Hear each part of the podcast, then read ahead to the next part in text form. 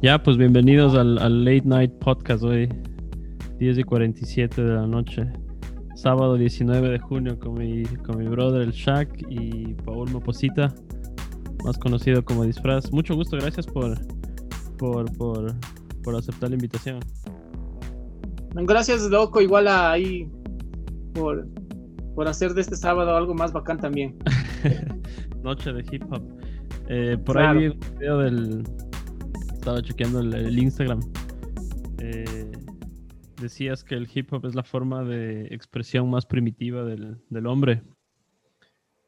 Sí, claro, claro, porque creo que siempre el, hip hop siempre estuvo presente desde nuestros primitivos, eh, más que con otros nombres, y, en la actualidad ahora es como hip hop, ¿no? Porque hay de todo ahí, la danza, la pintura, el, idioma, la música, entonces a mí me interesaría mucho saber al inicio cómo, cómo nace un poco la cultura del hip hop aquí en Ecuador, porque verás, yo, yo soy del, yo soy yo, crecí en los 90 en Quito, entonces, en el norte. Entonces me acuerdo más o menos cómo empezó en el norte la movida de Quito.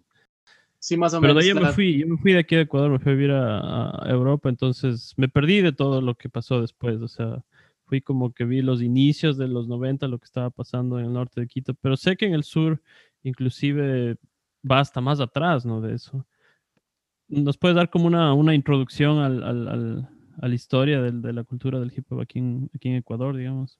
Bueno, bueno yo eh, lo que más o menos he venido como eh, tratando de investigar o de compartir los saberes con el resto de gente que también he escuchado es que bueno, creo que eh, a principios de los 90, en los 80, eh, uno de los, de los raperos, por así decirlo, o, de, que forman parte también de la cultura del hip hop ecuatoriana que representa, es uno de los más grandes para nosotros, eh, creo que es Gerardo Mejía, ¿no? Él es el que, el ecuatoriano que como que más ha representado de nuestro país. Él fue como que el primero para, desde nosotros que hemos visto así, desde ese fue, ha sido el primero más mediáticamente, de ahí sería también como parte de la, de la cultura, también está como Audi, que también se puso como en el, a pesar de que Audi es medio puertorriqueño, medio guayaquileño, pero él representa como básicamente al Ecuador, ¿no?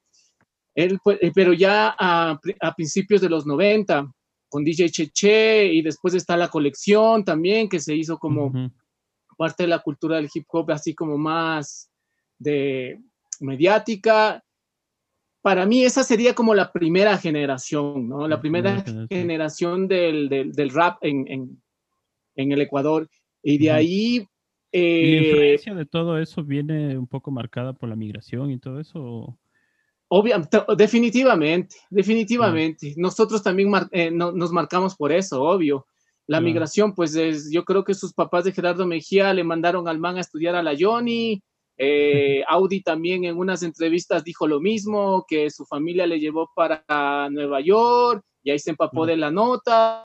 Eh, la primera generación es esto, Gerardo Mejía, eh, Audi que estuvo, que hizo un grupo con DJ Cheche, después DJ Cheche se fue para Estados Unidos, se quedó Audi solo y sacó lo que sacó eh, y ahí, eh, en ese transcurso salió la colección y un montón de gente de Guayaquil también que, que, estuvo en la movida en ese tiempo también, ¿no? Porque ahí hubo una discoteca que no me acuerdo cómo se llama, Latin Palace creo que se llamaba, donde se reunían un montón de, de en Guayaquil, sí. Eh, eso pues, esto creo que fue principio de los noventas, 92, 93, 94 tal vez. ya Y y después que ya, bueno, pasó como decir esa moda de, del, del, merengue hip hop y toda la onda, pues creo que la posta la coge la ciudad de Quito, donde se estaba como igualmente, yo creo que lo mismo es lo que pasó, es que gente de Quito, sus familiares fueron a Estados Unidos, vinieron de vacaciones, como me pasó en mi caso, y nos trajeron esa moda que estaba en Estados Unidos en principios de los 90, que eran los cassettes de Vanilla Ice, de, de Wu-Tang Clan, de Cypress Hill, de Vico C, pero nosotros ya estábamos empezando como a escuchar ya eh, eso que ya se estaba cocinando en la televisión mediáticamente, que era lo que nos podía llegar y después que nuestros parientes nos trajeron desde allá lo underground, por así decir. Claro, claro, es que eso, ese era el medio, ¿no es cierto? No había internet, ¿no? O sea, la única forma de, no. conocer todo lo que estaba pasando, la escena underground de Estados Unidos era lo que te traían, una revista, cosas así, ¿no? Claro. Sí, eso era, loco, y, claro. que Ajá. ¿Y, y Mugre Sur desde, desde cuándo desde cuándo existe? ¿Cómo fueron los inicios de? Bueno, bueno, Mugre Sur, eh, nosotros empezamos en el año 2000, cuando ya viene después del auge de, de los noventas, de empezar a escuchar la música, de empezar a saber qué, qué es lo que significaba este, esta cultura del hip hop, porque para nosotros era solo rap, era música, porque así nos llegó por la televisión, por los cassettes y toda la onda, pero pero ya cuando nos empapamos de esto sabíamos que no era solo el rap, era la cultura del hip hop, era mucho más extensa, era el graffiti, era el baile, era el DJ. Entonces ahí estaba, bueno, bueno, yo creo que la segunda generación es Sansa Matanza, HHC, eh, de ahí vinieron la gente de TMB que vino de, desde Nueva York, eh, yo les conocí en la pista de la Carolina y, ellos vinieron como a armar esta onda más de TMB y, y ellos empezaron como a dar un poco más de escuela directamente desde Nueva York hasta a la, gente de acá, ¿no? En la pista de la Carolina y empezaron a hacer la permuta que decimos nosotros, o sea, el intercambio, el trueque, ¿no? O sea, vos tienes un cassette original, eh, préstame y yo le regrabo y te devuelvo. Eh, tienes un libro, préstame, lo saco copias eh, y te, te devuelvo así, o me gusta tu gorra, y eh, te cambio por esta camiseta, o me gusta ese pantalón, eh, préstame el pantalón, vacilábamos ese tipo de, trueques, ¿no? Con la gente que venía de Nueva York y, y así nos empezamos a identificar, básicamente, creo que era por la ropa, ¿no? Claro. Andábamos En, en, ese, en, esa onda, era como que muy, muy raro vestir muy ancho a, en la, a mediados de los 90, era muy, muy raro. Eso, eso te iba a decir. Que venía de, extranjero lo hacía.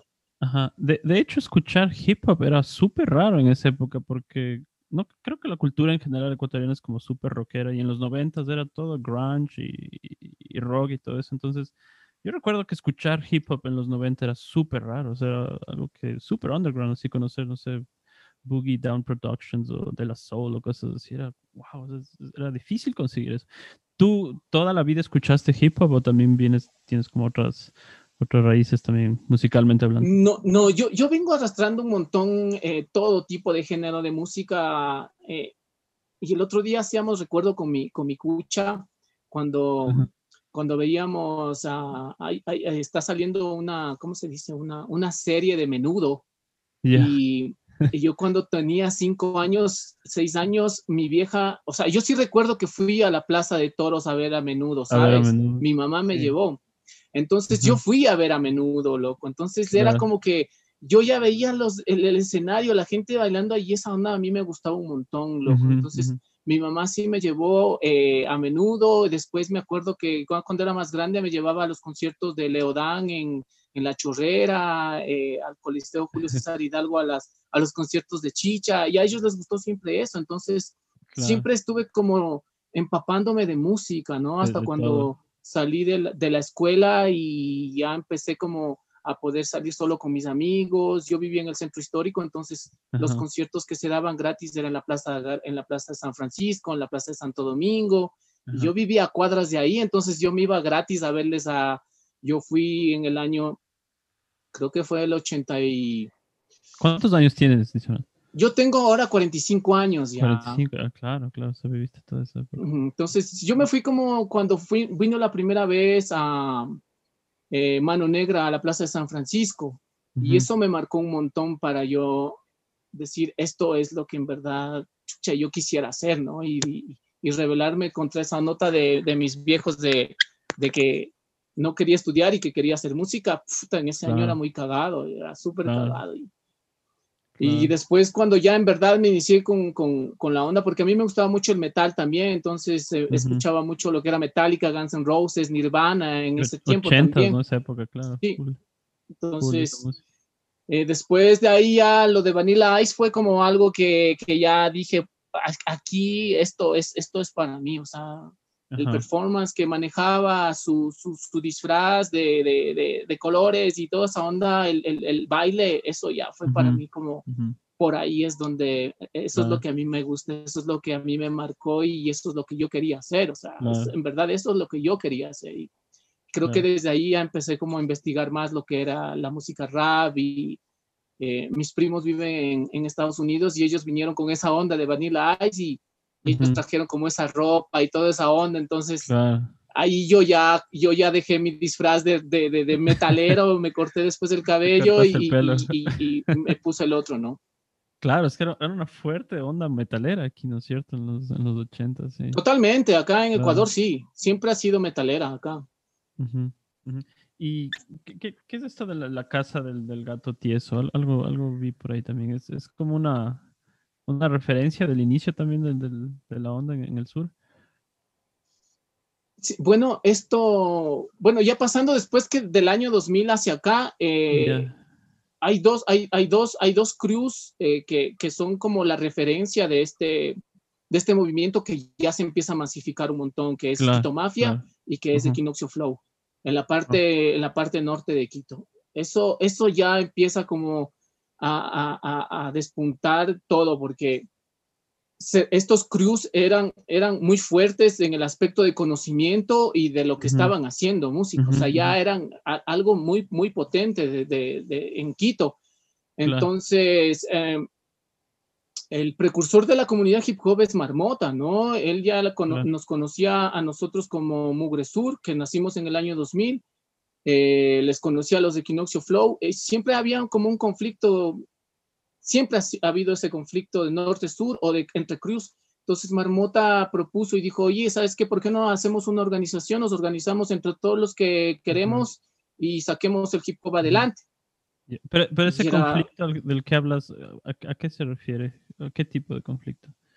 El conflicto de pensamientos, ¿no? Porque a la final, o sea, cuando hace 21 años tienes un pensamiento diferente al que tienes ahora, que tienes unos 30, 40 años. Cuando eras chamo de 20 años, pensabas que porque eh, te decían algo en contra de tu crew, tenías que cabrearte con el otro man y tirarle y decirle cosas, y si rayabas en una pared que no te pertenecía o que no era de tu barrio, pues esos conflictos siempre hubieron y, y, son desde el inicio igual, desde el hip hop siempre ha habido esos conflictos y acá no era la excepción, entonces esos eran los conflictos que había en ese tiempo, entonces... Marmota eh, propone y dice, oye, ¿por qué no hacemos esto? Nos reunimos, eh, nos organizamos y hagamos algo que, que trascienda más que todo, ¿no? Y, así fue.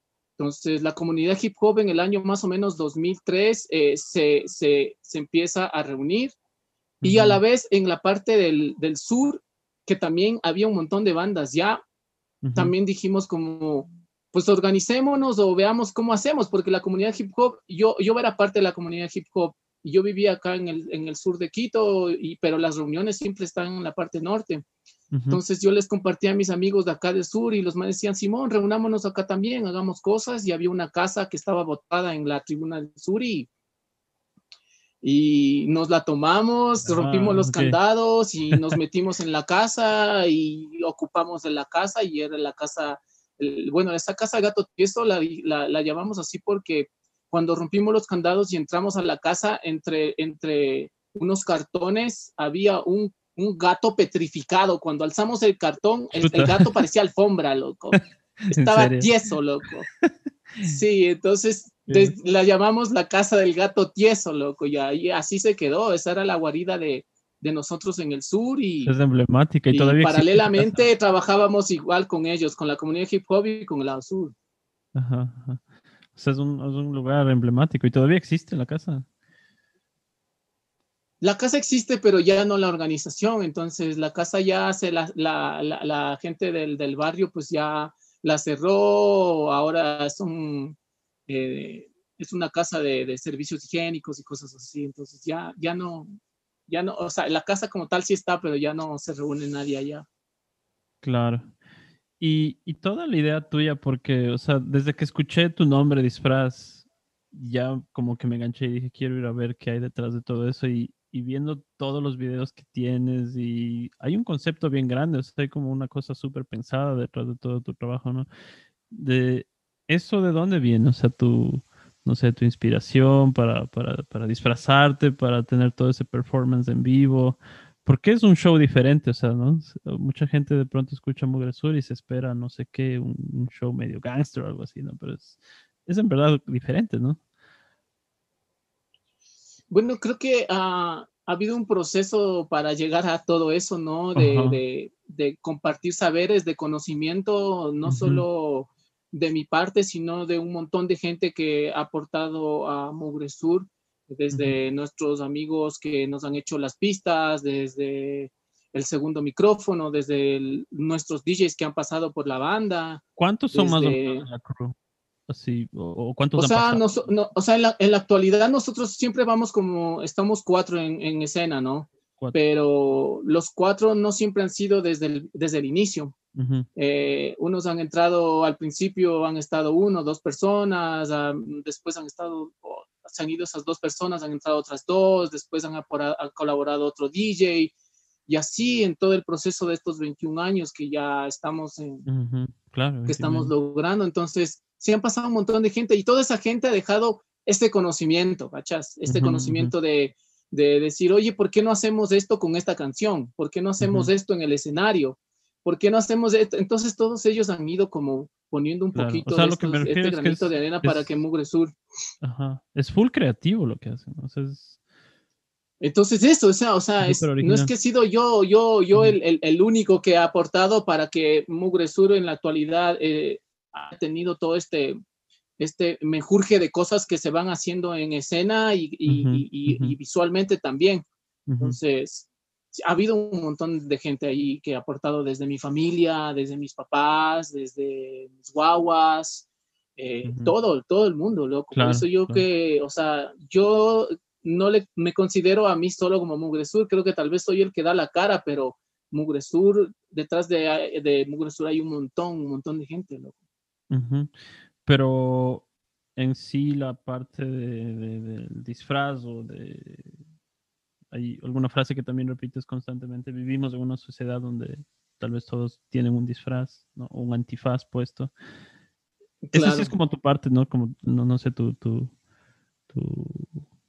tu, señal, tu llamado, la, la, parte de expresión artística que tienes, es, es, es, una crítica a la sociedad en general o, o, cómo podemos entender lo del antifaz? Sí, sí, claro. todas las canciones, todas las canciones, creo que el, el 99% de todas las canciones las he escrito yo.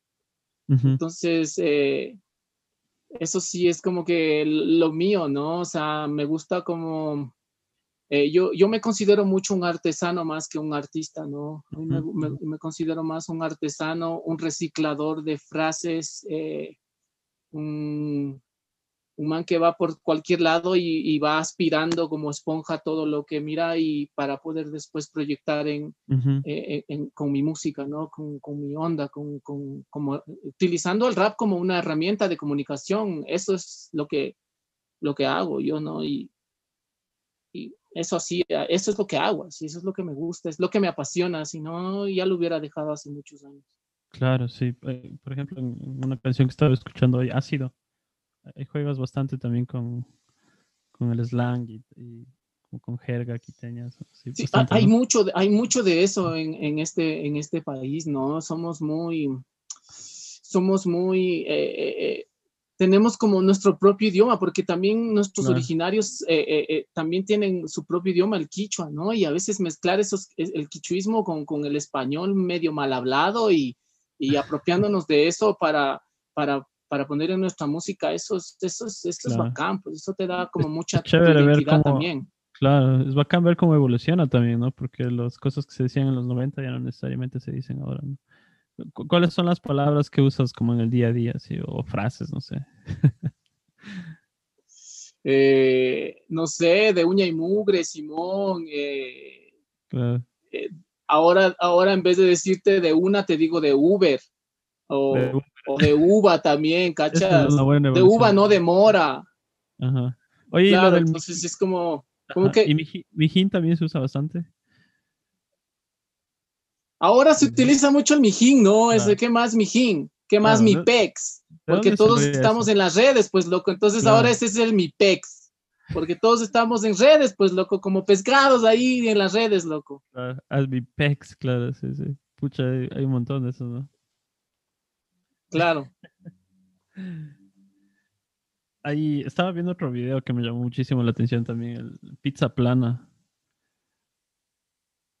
¿Cuál es el ah, sí, ese, fue como un proyecto de unos panas eh, que dijeron, oye, queremos hacer algo así para, para graduarnos de la, de, la, de la universidad, ¿no? ah, que fue como un proyecto. De la onda de video. Entonces es como, ¿cuál es la idea? Entonces ahí nos reunimos todos y era como que había una, una, una nota de conspiración que la, que la, que la, que la Tierra era plana.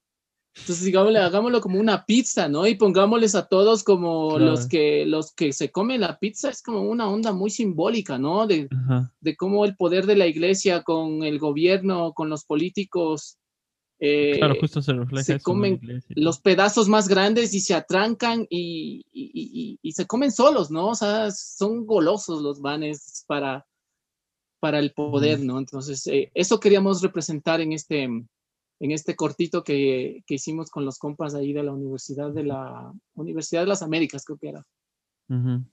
Claro, o sea, sí, sí, sí, sí, rosas o topas un poco esos temas como religión, política, eso, ¿no, no, te ha causado problemas también?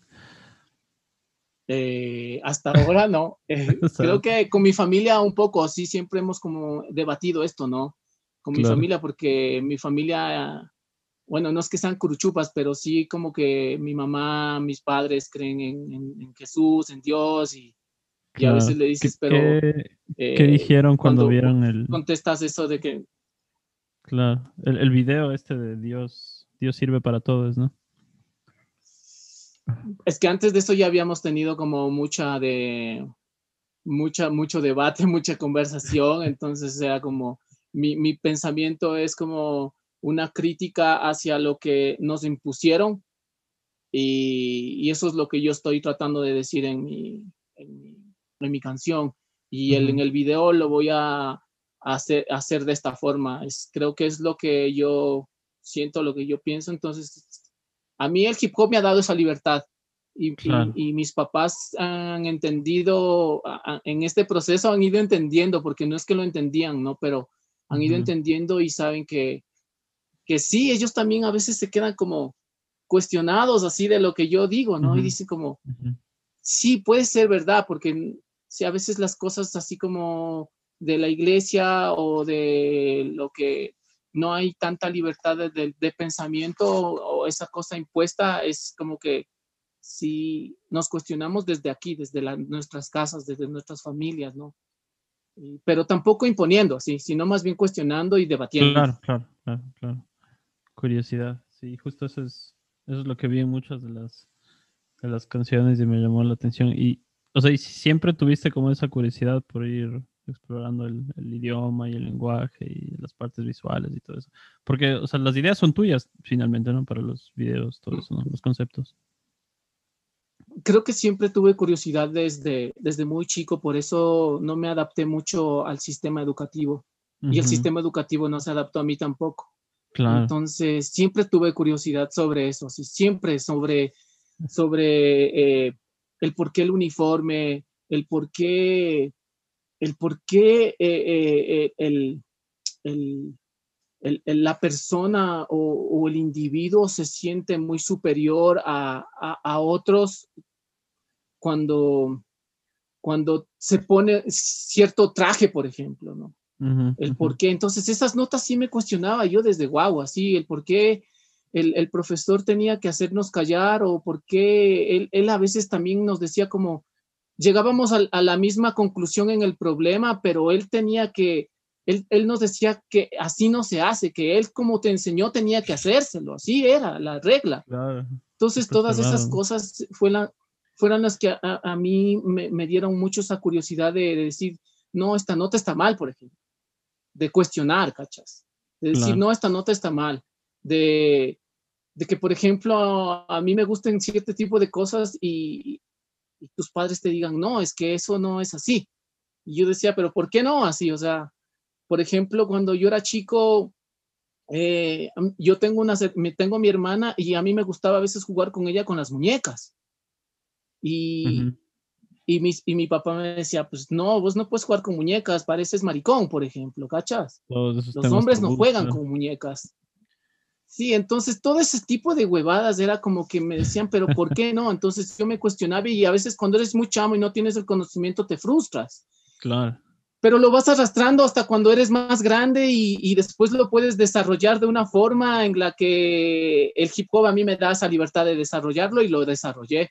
Y, y, y aún sigo cargando algunas otras cosas desde guagua y la voy a seguir haciendo eh, con, con el método que a mí me gusta, ¿no? Que es la música, que es lo visual, que es eh, el idioma, el lenguaje, loco. Oh, sí, eh, estoy completamente de acuerdo con lo que dices, justo eso pensaba ahí. Una pregunta como que ha sido recurrente en mi podcast con algunos artistas que he tenido es, o sea, ¿por qué finalmente elegimos hacer arte, no? Probablemente sea por eso, ¿no? Por cuestionarse un montón de cosas. O sea, porque me imagino, ¿tú te viste alguna vez, no sé, como abogado, médico, así? Como en una...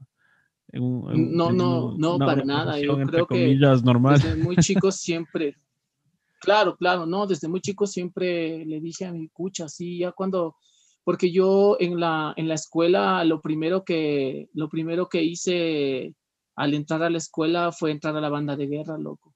Lo primero que hice fue eso, sí, o sea, cuando llamaron a la gente que quería hacer deportes o quería hacer música, yo de una directamente fui a la banda de guerra. Dije, no, yo quiero ir a la banda de guerra. Entonces yo estuve mis seis años de la escuela, estuve en la banda de guerra, loco. Desde el primer grado hasta el sexto grado, loco. Y, y, o sea, yo siempre quise como que meterme ahí en esa onda de la música. Eso siempre, siempre estuvo como que muy, muy, muy ahí al lado mío, loco. Siempre, siempre. Hasta ahora y yo creo que hasta el final de mis días. Claro. Y así hablando un poco de, álbums de, hip hop, ¿cuál, tienes como tu, top 10 de los que más te han influenciado?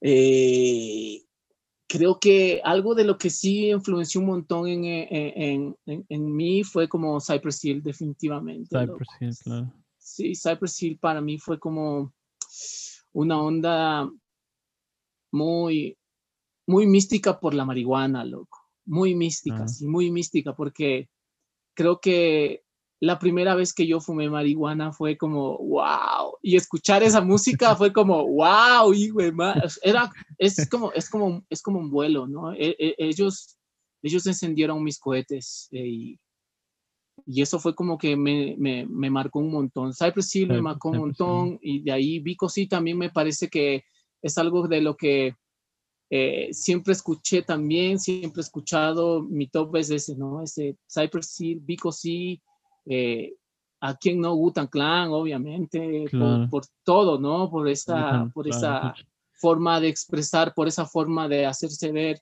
Ajá, eh, también me gustó y bueno, en español creo que también Siete Notas, Siete Colores para mí fue como wow, loco, en el año 2000 para acá yo ya escucho. Siete, notas. es de Barcelona, loco, de Barcelona, España, sí. Eh, me, sí, me gusta, me gustó mucho cómo, cómo mezcla las líricas, sus palabras y la forma de expresar muy, muy, muy callejero, muy, muy así de, de códigos y eso a mí me gustó un montón también. mi, mi, audiencia es más bien internacional. Creo que esto, Ajá, mi audiencia es más bien internacional, entonces si tendrías que recomendarles como MCs, crews ecuatorianas que, que, debemos de escuchar, y a mí también, porque desconozco mucho también de la escena de aquí, que, que ¿cuáles serían algunos MCs que debemos escuchar? Ecuatorianos, bueno, por ley Sansa Matanza, obviamente. Pues, Sansa Matanza es es la, para mí la referencia más top de, del rap latinoamericano, no solo ecuatoriano, sino latinoamericano. Todo su, sus discos, su repertorio, no dejas de escuchar durante... Yo no he dejado de escuchar, siempre que escucho mi música o, pongo música en mi computadora. Eh, ¿Y actuales? Tengo ahí a Sansa Matanza. Sansa Matanza, está Quito Mafia, está ahora hay un montón, está la Yeca Libre, loco, las mujeres empoderándose de la escena, wow, eso, loco. Eso, sí, como la underground andina, loco, los Nin, sí, están los Nin, está la gente haciendo, en Otavalo está haciendo música en Quechua, wow, eso es increíble.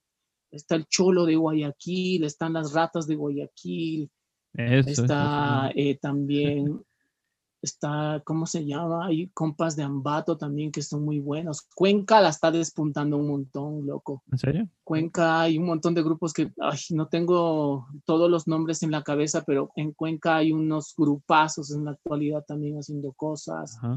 Eh, obviamente mi pana LX que, que con él Claro, hemos sí hecho muchas cosas también y, y tenemos como un nivel de, de, de, de- de conocimiento de, de cosas que nos gusta simultáneamente, entonces hay, hay full cosas bacanas con él también. Eh, chuta, loco, hay un montón de cosas, porque yo tengo un, un, un, un especial, un, un programa de radio los jueves de 8 a 10 de la noche. Ah, una bestia. ¿Dónde? Entonces yo tengo que ir recopilando todo eh, la música que está saliendo a la semana y a la semana salen mínimo, mínimo una hora y cuarto de música nueva todas las semanas, todas, Todas las semanas.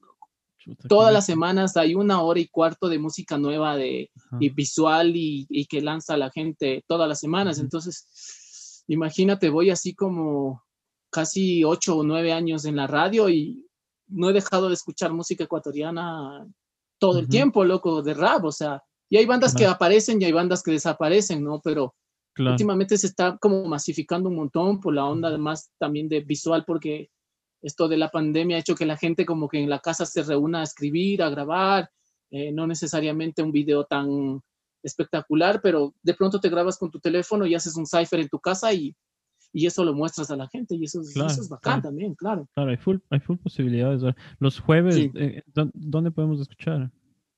En la radio de la Casa de la Cultura, en los 940 amplitud modulada, o ahí está también en la, en la página de la radio de la Casa de la Cultura, la puedes escuchar por online.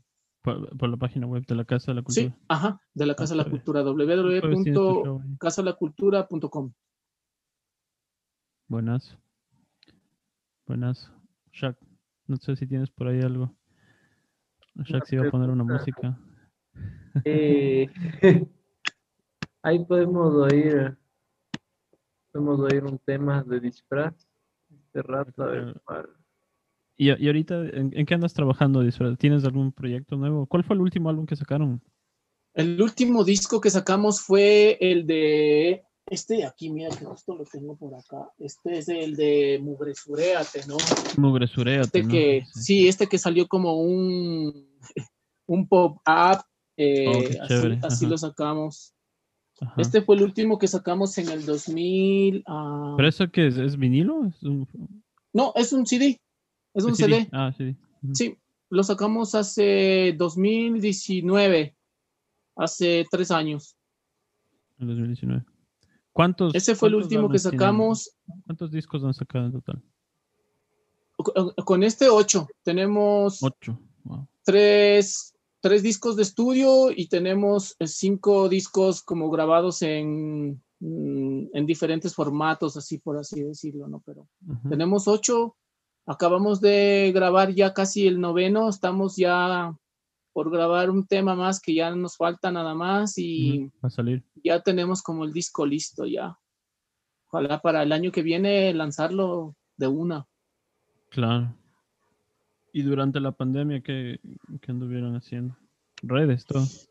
Eh, bueno, en la pandemia, el año pasado cumplimos 20 años y nos, nos cogió justo, justo, pero justo en plena pandemia y, y por cosas de la vida, por cosas de, de la energía y de la buena onda de mucha gente que, que ahí nos, nos sigue y que nos unimos y que compartimos, pues pudimos dar un concierto en el Teatro Sucre el año pasado, cumpliendo los 20 años, loco. Fue, sí fue muy, muy eso. mágico, muy bonito para todos y todas las que estuvieron, que pu- pudieron ir, porque el aforo fue limitado, no pudo ir mucha gente, pero pero la pasamos muy bacán, loco, fue muy lindo compartir ese, esos 20 años, loco. Sí, Chévere, muy, so, muy, muy bueno. bacán. Buen reconocimiento. Y en el Teatro Sí. Sucre, me imagino. Sí, loco, era la primera vez que nosotros nos presentamos en un lugar así Ajá. y, y bueno, tuvimos ese concierto el año pasado en, en pandemia. eh, justo antes de que entre la pandemia también tuvimos un concierto en un festival en, en Otavalo. Y de ahí ya se cerró todo, se cerró todo hasta la- la- al- Claro. no, septiembre, octubre del año pasado que tuvimos el este. Este año hemos hecho dos streaming para Perú, de dos festivales de Perú que hicieron. Tuvimos dos streamings hace, el, hace mes pasado. Eh, y también hicimos un streaming el año pasado en la, con la gente de Urban The Pro. Y escribiendo el disco, eso. Eh, masteri- eh, editando unos videos que, toda- que ya teníamos grabados.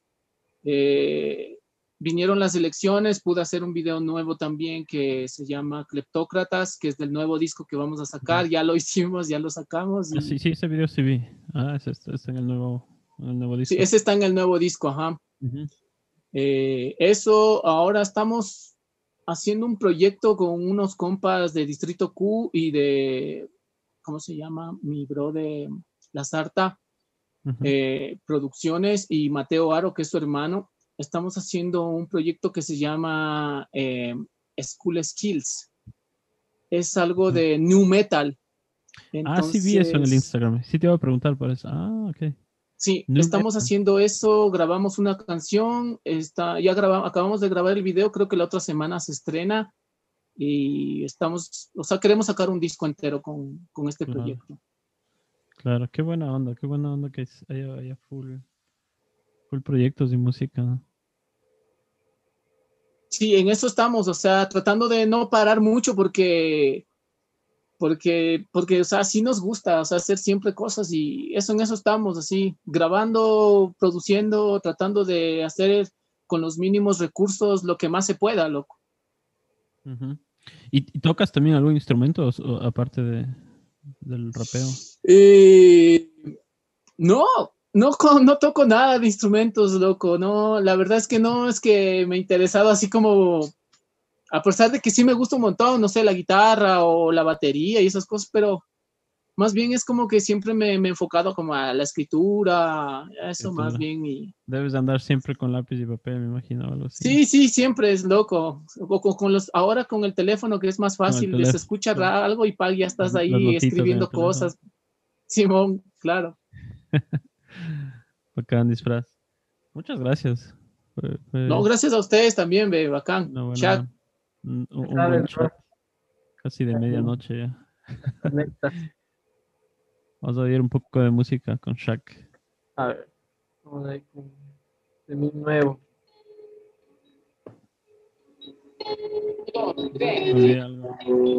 Descuréate.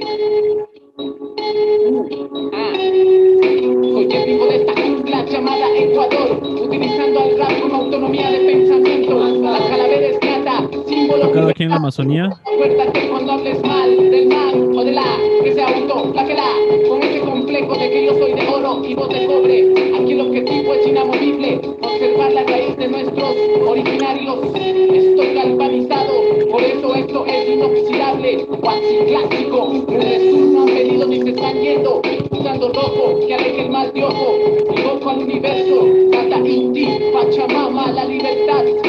Panecillo, la forestal, resalto las periferias, porque andes en lo que andes, en los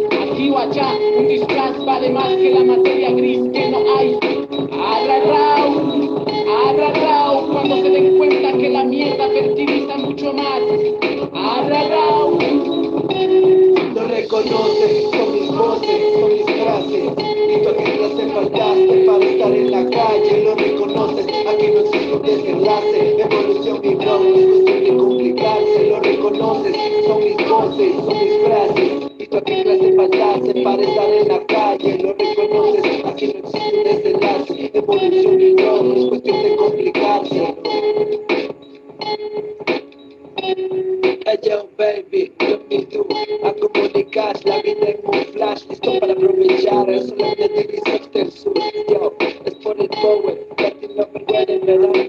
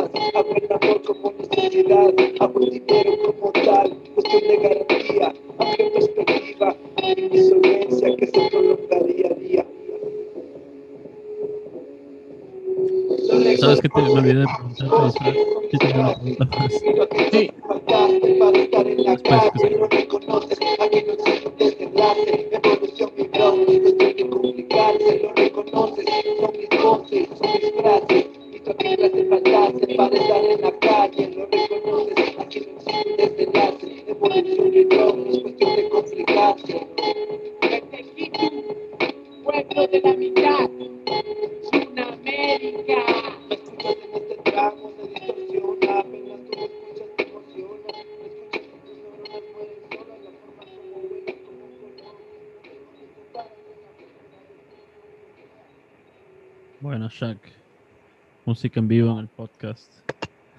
Qué tema. Yeah. Oye, los. Eh, esos. Eso me pareció increíble. Cómo usaste esos. eh, las cabezas de esas de payaso de los basureros.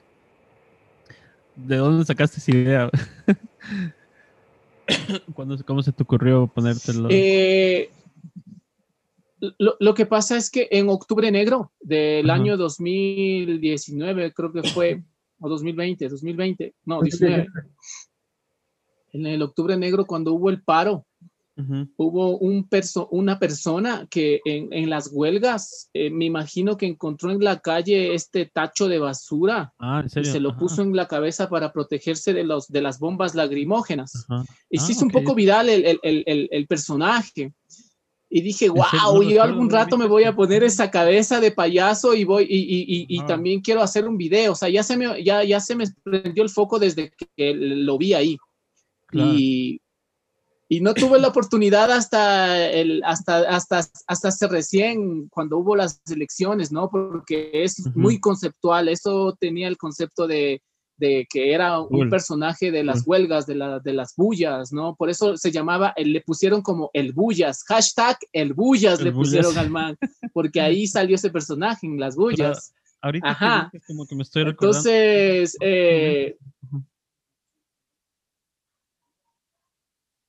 entonces cogí el personaje, lo, lo, lo, lo adopté yo y, y, y- y- lo hice y lo visibilicé en una canción mía que habla mucho esto de, de- sobre la política, sobre las elecciones, ¿no? Esta canción que se Mm. llama Cleptócratas.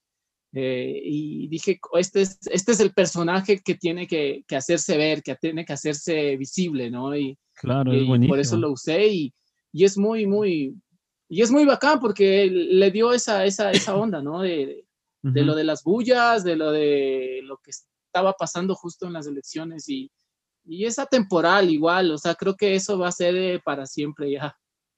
Debe de ser, claro. Es que es, es full llamativo, además, como son grandotas de esas cabezas. ¿no? Se ve súper bien.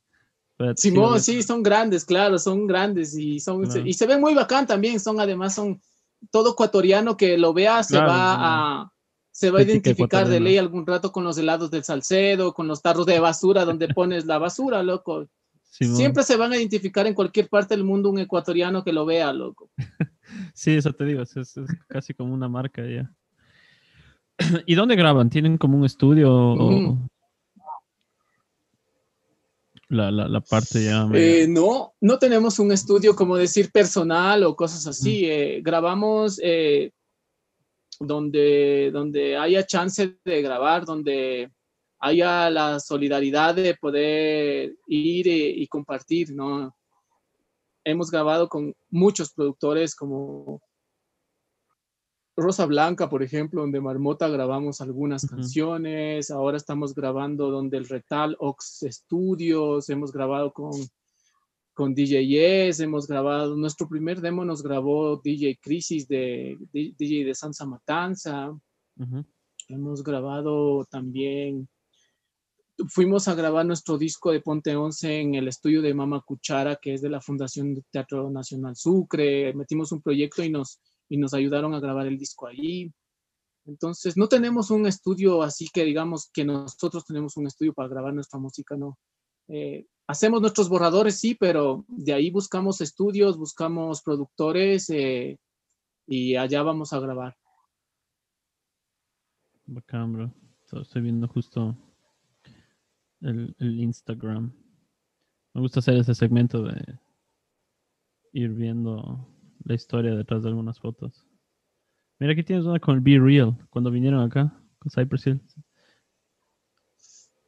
Sí, Vinieron acá, ¿no? Cypress Hill, eh, oh, eso, eso fue muy bacán, loco, porque cuando vinieron... backstage em, con los manes, que Nosotros estamos trabajando con una productora, con una productora Sudamérica Films, y ellos, eh, los productores de Cypress Hill, de los que iban a traer, les conectaron a ellos para poder hacer toda la filmación. Entonces, como yo estaba conectado con ellos, me dijeron, oye, vamos a hacer esto de Cypress, yo de una, vamos, Ah, loco, qué o sea, de cabeza, Uy, y, y ahí pudimos ir a la rueda de prensa, conocerles a los manes, estar en el backstage y todo, o sea, ir al aeropuerto y toda la onda, muy bacán, muy bacán. Un sueño hecho realidad, porque a mí Claro, ya te digo full. que es una de mis bandas que, que me influenciaron un montón, loco, y, Ujú, y eso fue muy del putas compartir con, con, con los manes, loco. Claro. Oye, ¿les gustan los Beastie Boys también? Ahora estoy viendo otra foto, en cambio, esto me hizo acuerdo de los Beastie Boys, que es, es una de mis bandas Sí, favoritas. Beastie Boys es una, No sé si es, de es, claro, Beastie Boys es, Aquí es- los está en- Beastie en, Boys. en mi top 5, claro. Sí, Ah. claro, eh, ellos, ellos marcan en un montón tele. también lo que nosotros... Sí, eso fue en un canal que nos invitaron hace unos años ahí en el RTU, loco. ¿Y cómo? No, no se queda loca la gente Y viendo. ahí fuimos y estábamos tres. Sí, la gente es como que, eh, eh, bueno, en ese tiempo era como que esos trajes blancos no se utilizaban para nada, entonces, pero nosotros veíamos a, a Beastie Boys utilizando cosas de, de, de los, de, de la gente que camella, ¿no ve? Como de la gente que camella, no sé, ve, haciendo los edificios, de, de los Ujú. albañiles, cosas así, loco. Entonces Claro. nosotros eh, dijimos, oye, se ve una bestia esta nota y como estábamos tres en escena, dijimos, pues pongámonos eso para ver cómo se ve y, y se veía muy bacán, loco, y porque no, Beastie Boys es una referencia también muy bacana para, Claro. para puta. nuestra música, loco. Ujú. Full, claro, sí. Sí, a mí, a mí me encanta el hip hop y qué, qué chévere ver, porque cuando hice el podcast con el Shaq, yo le decía, como yo me fui de aquí, entonces me perdí mucho de la, no, no, conoz- no conozco mucho de lo que pasa en Ecuador con, con, con, con el mundo del hip hop. Chévere, chévere lo que hacen. ¿no? Claro, hay, hay una página que se llama Boombox Prensa en, en, en Facebook. Esa es la página donde yo pongo toda la música que recopilo, que llegan a mis redes o a mis grupos. Ah, y ahí pongo todos los videos que más puedo de los que más recopilo de toda la música escena nacional. Solo buen escena dato. ¿Cómo- básicamente cómo me dices que es? nacional. Entonces, sí, te recomiendo que vayas a esta página que se llama Boombox Prensa y ahí le des like y de ahí vas a recibir las noticias de eventos y de música nacional ecuatoriana de hip hop. Y en tu día a día pasas, o sea, ¿trabajas también? ¿Tienes como un trabajo o es todo música 100%? ¿Se vive de Sí, la esa es la la pregunta del millón. Ah, ya, ok, la vi. Eh, o sea, sería muy bacán eso de poder pagar todas las cuentas con la música, sería, Sí, sería lo mejor, ¿no? Y, pero no, o sea, es- o sea, vivir de la música es, es casi, casi imposible. Y más de- de- del, del, del rap o del hip hop, que es, es, es cagadazo, está, está masificado, pero todavía no hay como una, una industria en la que podamos ir a dejar nuestros discos donde se vendan o nuestro merchandise donde se venda. O sea, nosotros somos como todólogos, ¿no? Nos toca, es como eh, ir a estampar nuestras camisetas y poner en nuestras redes para que se vendan, eh, promocionar el mismo disco nosotros, eh, buscar una cámara media decente para hacer el video y, y buscar a alguien que nos ayude a editar porque también nos gusta eso. Eh, hacer la promoción, eh, salir a pegar afiches en la calle cuando hay chance, pegar stickers en los buses para que la gente se entere que existimos y así tratar de subsistir de eso, pero de ahí, o sea, vivir, vivir está cagado, está cagadísimo, loco. Y ahora mucho más todavía, mucho Ah, más. Entonces, Si tienes familia. eh, creo que tienes pero yo me dedico al mil por ciento a esto, loco. Sí, tengo cuatro guaguas, pero eh, bueno, mis hijos están como en, en- en- en- otros países. eh, tengo mis dos hijas que vivi- viven acá en, en Quito y, y nos compartimos con su mamá y conmigo las responsabilidades. Pero ¿cuál dirías que es, o sea, no sé si llamarle problema o la situación con el Ecuador, porque, o sea, no resaltamos mucho, ¿no? Musicalmente y artísticamente. ¿Es solo porque somos un país chiquito o no sé? O sea, pienso en Colombia, Creo por que, ejemplo, mm, que ha sacado muchísimo, tiene una tradición enorme, ¿no? Claro,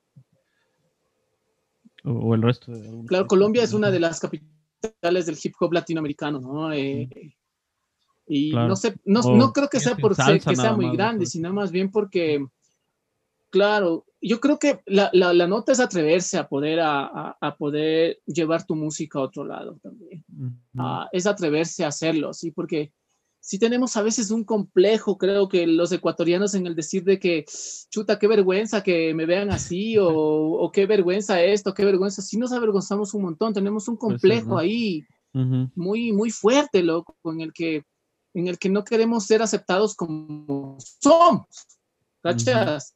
En el que queremos imitar o emular mucho la onda muy, muy gringa o muy europea también, ¿cachas? Para poder ser aceptados, decir, sí, es que yo me quiero parecer al man para que me acepten. Pero, loco, aquí te puedes enriquecer de un montón de cosas de acá y, y poder hacerlo y, y hay muy poca gente que se atreve a hacerlo, loco. Hay muy Ujú. poquísima, hay un montón porque el resto está siguiendo a la manada, al- a, lo de afuera, a Ah. querer parecerse. Y, y esa creo que es nuestro problema, loco, que no nos, no nos, no nos gusta identificarnos como tal y, y mostrar a la gente, loco. Y no importa que sea parte de la burla, qué chucha, vale verga eso, loco, no Ujú. pasa nada. De Ujú. pronto puedes hacerlo, mejorarlo después, loco, y mostrarlo a la gente, así que como tal como eres, loco.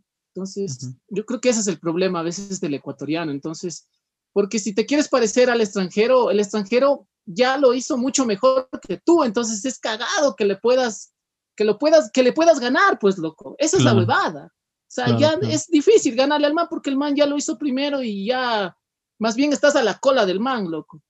Pero de pronto si propones algo nuevo, algo diferente, que, que no sé, que de pronto te sale de, de una, de cualquier cosa, loco, de, de- de- de- del vocablo mismo que a veces que, que- que tenemos tan bacano, el- nuestro, nuestro coba, nuestro, nuestro, nuestra, nuestro slang, como dicen, ¿no? Entonces es, es eso, loco, es atreverse un poco más y mostrar a la gente, loco, y, y no huevarnos de pronto irnos de aquí a Perú a dar un concierto para, no sé, 20, 30 personas a veces, loco. Claro, O ir a como- Colombia de pronto a visitar y dar un concierto para que te conozcan, llevar tu música. Y eso, eso básicamente, eso es todavía lo que nos falta, loco. Latinoamérica es un continente, es un cono, loco, en el que podemos subir y bajar tranquilamente. Es, es cuestión de atrevernos nada más, loco, de atrevernos de subir y bajar y compartir, loco. Y yo creo que ahí se va a conocer un montón de la música de la gente que hace un montón de cosas muy bacanas también acá, loco. Hay un montón de gente que tiene un montón de talento sí. y solo que no sí. se quiere atrever, loco.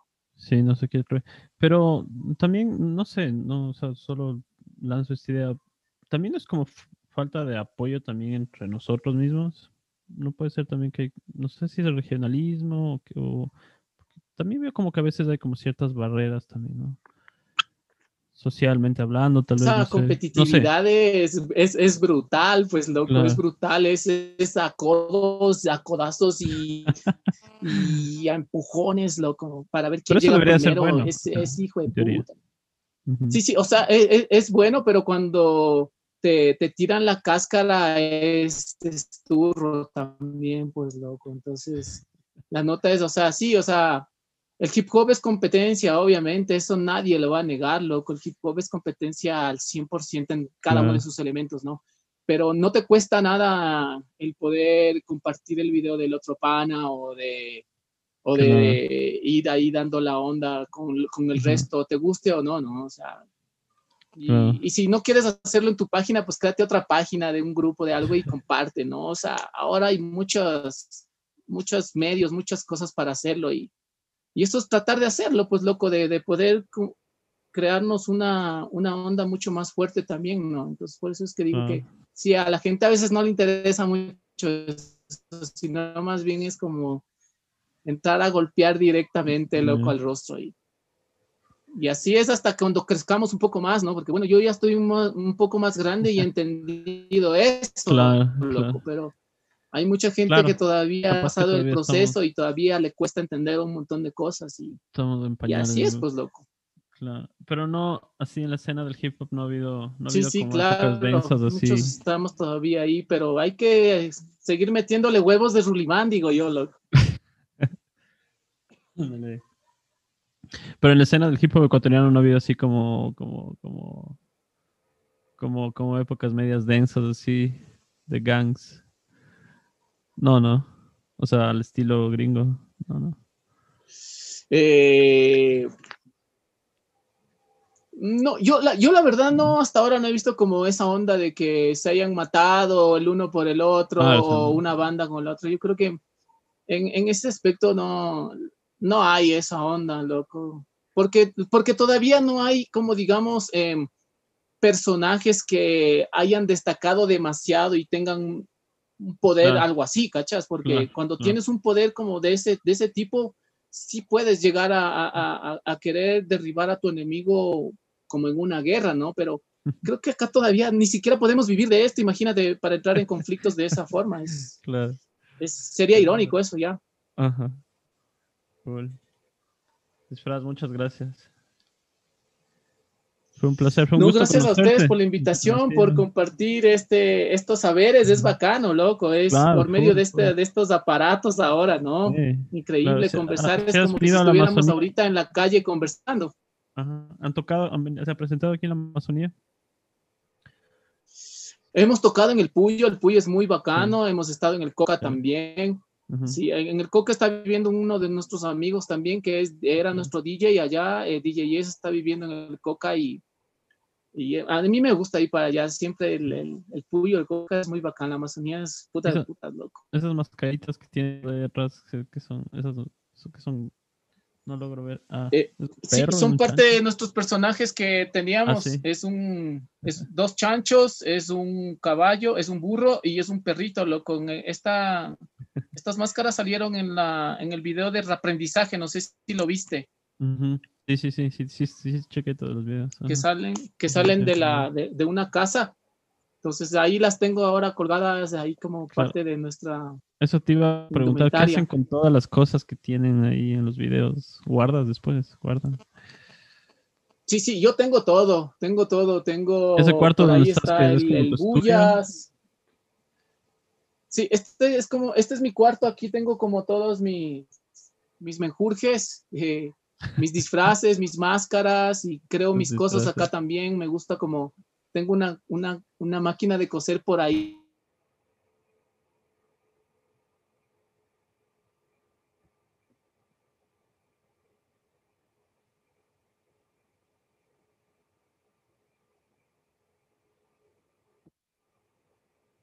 Chévere. Muchas gracias, loco. Bacán, Gracias, buena onda la, la conversa, buena onda la, una, vibra. Chévere, loco. Un, un abrazo, disfraz. Espero verles por ahí pronto, algún rato, poquito. Y Shaq, no sé si quieres decir algo. O si no, Yo, nada, bacán, manda. una bestia que nos hayamos podido conectar. Ya estaba claro, desesperada. A través del, a través del Shaq. Sí, de una ahí hay que hacer más proyectos mejores, siempre más grandes. De una. Ya pues, bro. De Eh, cerramos con algo de música. dale, un temín ahí, Chévere. clásico también. Gracias, disfraz. Chao. Buenísimo, buena onda, muchas gracias, ve. Cualquier, cualquier nota nos debemos de conocer en persona ahí para De compartir una, igual. Chéverísimo. Sí, pues, ya. Ya, pues. De una, de uña y mugre. De uña y mugre. Chao. Nos vemos, mis peces. Chao, que les vaya súper. Nos vemos. Shaq. Suerte, disfraz. La- larga vida al hip hop. Larga vida al hip hop, esa es. camaradas legalicen ganja, camaradas, madrugadas heladas, contemplan cuando hacemos graffiti en las paradas, miradas raras de cuambras, canallas, peleas en las canchas, el suelo se mancha de rojo, como mis ojos, crónicos modos de los cortados se corre el plomo, donde, cuándo y cómo, no lo sabemos, no somos, humo en el ozono, reunidos todos los cromos. En la habitación, blond, humo para la inspiración, perfecta combinación, acción, emoción en nuestras palabras. Llora. En la habitación, blond, humo para la inspiración, perfecta combinación, acción, emoción en nuestras palabras. El que no llora. Cojo el hilo compagino, aquí no hay mano negra, es pan comido. Un tiempo ido, otro venido. En las yecas y un incentivo. Listos para ser fichados, Judas esquivo. Rimas que el estrés ha conseguido para poder Eh, ¿Vos cierras la, la, la, la sesión? Sí, el. Sí, yo le cierro. Hermético como tantos. Si bien todavía no somos como Yo dioses, me quedo aquí, bro. Entonces, frecuencias y somos como demonios. Han entendido estos crónicos, amistad con todos, confianza con pocos, sospechas, destapa este corcho. Que ropa tendida de carne y hueso, no hagas caso a mis trastornos, volumen alto a los chismosos. Ajá. En la habitación, blond, humo para la inspiración, perfecta combinación, acción, emoción en nuestras palabras, el que no llora. En la habitación, blond, humo para la inspiración, perfecta combinación, acción, emoción en nuestras palabras, el que no llora.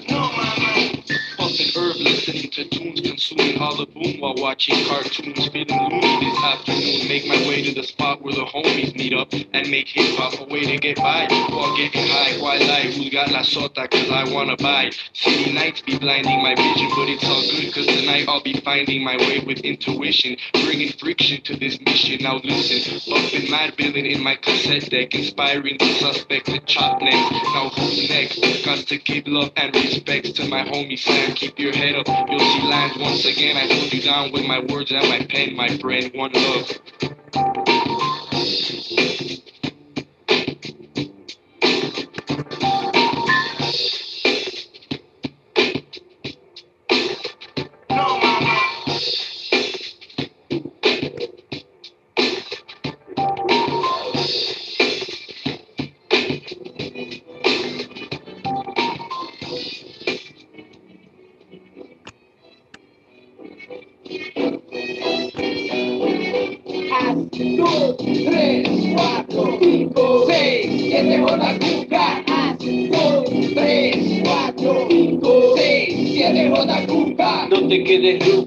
Se te despeina la peluca. Tómate un café con azúcar. Pero antes dame una mucha, junto con mi tuca, salta la coneja yucha.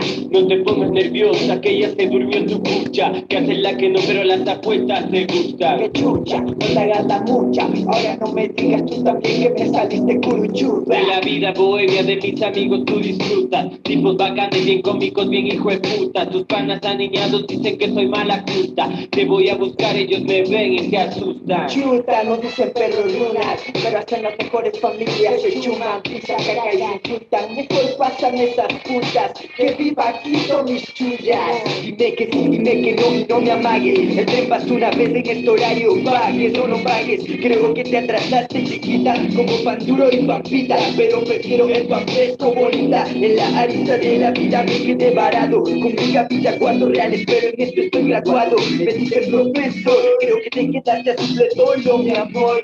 Porque en cada jugada se gana todo o se pierde todo, incluso la vida. Negro, blanco, indio, cholo, loco, mono, que te chupas todos. Negro, blanco, indio, cholo, loco, mono, que te chupas todos.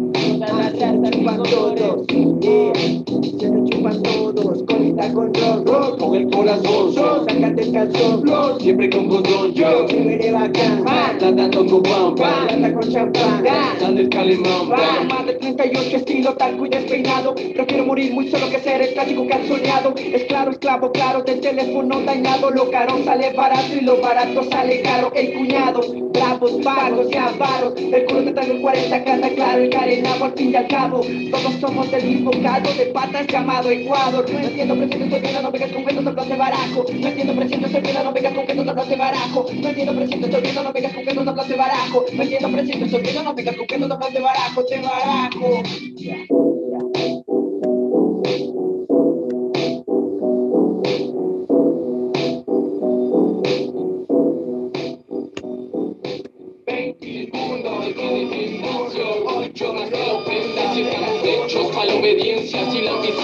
que gobierna, quien asegura la transparencia. Si al amor compra la solvencia, que con Don Chis me lo tergiversan. Más de uno ya se despeina las malas lenguas, las apariencias. que ¿Qué tal te pareció, bro? Estuvo. Estuvo bacán, loco. Estuvo súper. Cuando lo tengas ya no lo quieras. Es con video. Ayuda a quien no me estorba. Castiga al bueno y él mejorará. Castiga al malo y él empeorará. Mira y verás que ya Sí salió bien.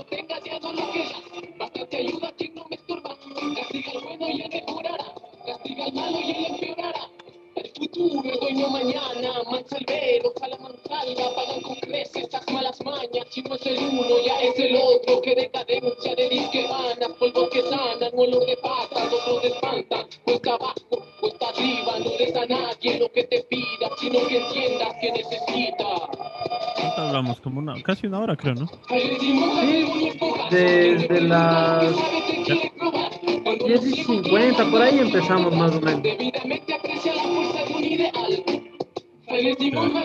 Mandarásme, bro, el... ¿Qué te bajaste? Puedes mandar por el WeTransfer o algo así.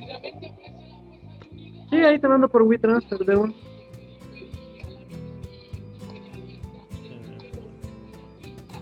Ahí ya le, ya le paro en un ratín. Sí salió, loco. Estuvo bueno.